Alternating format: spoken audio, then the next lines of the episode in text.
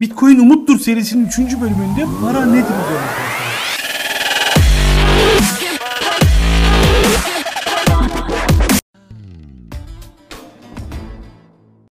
Bitcoin Umuttur serisinin 3. bölümünde para nedir üzerine konuşacağız. Resmi olarak tanımlanan para, mal ve hizmet satın almak veya borçları ve vergileri ödemek için yaygın olarak kabul edilen bir şey olarak ifade edilir. Bunun kağıt faturalar ve basılmış madeni paralara sınırlı olduğunu düşünebilirsiniz. Ancak gerçek var ki şu temel kullanım durumlarını yerine getirdiği sürece her şey para olabilir. Bir hesap birimi, bir değişim aracı, bir değer tablosu, geçmişte olduğu gibi barter yani bir e, çuval un bir çuval bulgura eşdeğer ya da iki çuval un e, bir çuval bulgura eşdeğer gibi bir varsayım üzerine de ya da bir kabullenim üzerine de dönüşümler gerçekleştirilebilir. Tarihe bakıldığında eski atalarımız bir zamanlar takas ettiği ve tak- e, takas ettiği eşyalar, nesneler, gıdalar para biçimi olarak kabul edildi diye özetleyebiliriz. Bu kabuklardan ve hayvanlardan gümüş ve altına kadar her şeyi içerir. Modern çağlarda yani şimdilerde de bunun çeşitli yöntemlerini görüyoruz. Özellikle e, finansal olarak bir ekonomik olarak zorluk yaşayan e, çevrelerde bu çokça e, görülebilen bir şey. E, 14. yüzyıldan e, 20. yüzyıla kadar deniz kabukları Afrika ve Asya'da takas ve ticaret için para birimi olarak kullanılmış. Dayanıklı, bölünebilir, tanımlanabilir ve kıt olan deniz ürünleri, altını çiziyorum, kıt olan deniz ürünleri madeni para öncesi mükemmel doğal para birimi olarak kabul edilmiş. Cam boncuklar, taşlar ve tuz gibi diğer maddelerde farklı kültürlerde kullanılmış değişim araçları para olarak ifade edilebilir. Hadi hayal edelim. Bir zamanlar banka hesabınızdaki dolarlar olarak kabul edilen ve bugün okyanusta kayalara atlıyor olmak gibi bir hayal olur mu?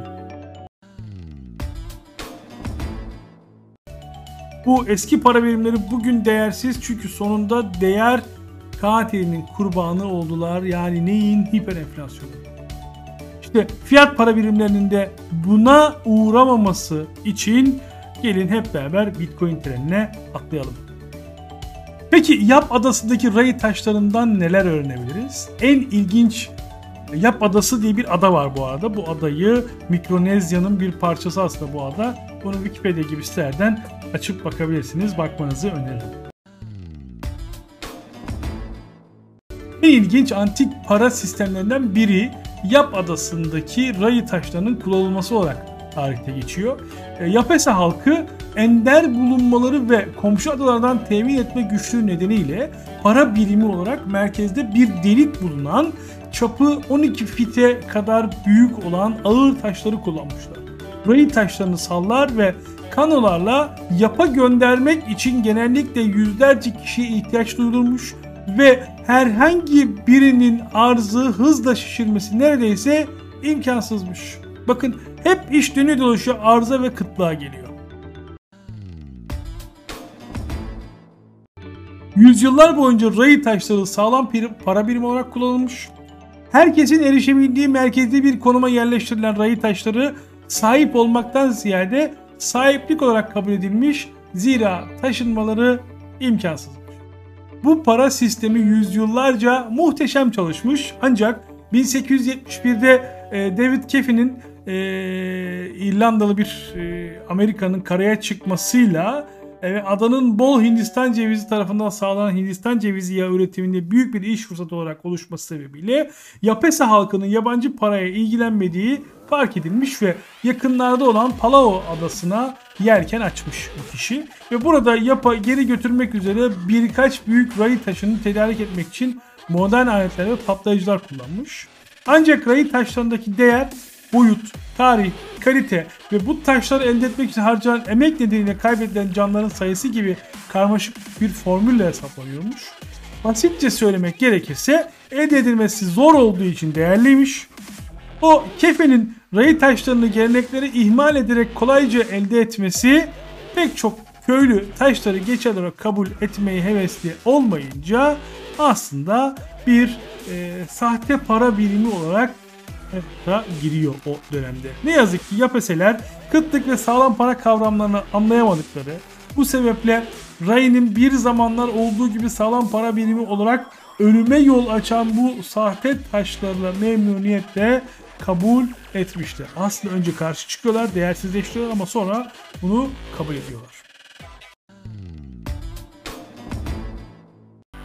Bakın hep iş dönüyor şu arıza çok basabilmeye, birilerinin kontrolüne geçebilmek hususuna e, dayanıyor iş.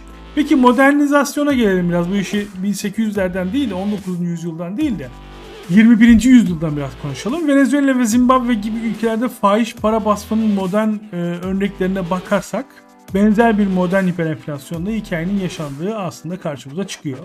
E, geçmişten ders almamız gerekiyor. Önceki para birimlerinin kurbanı olduğu güvenlik açıklarına uygulanabilir çözümler bulmak zorundayız.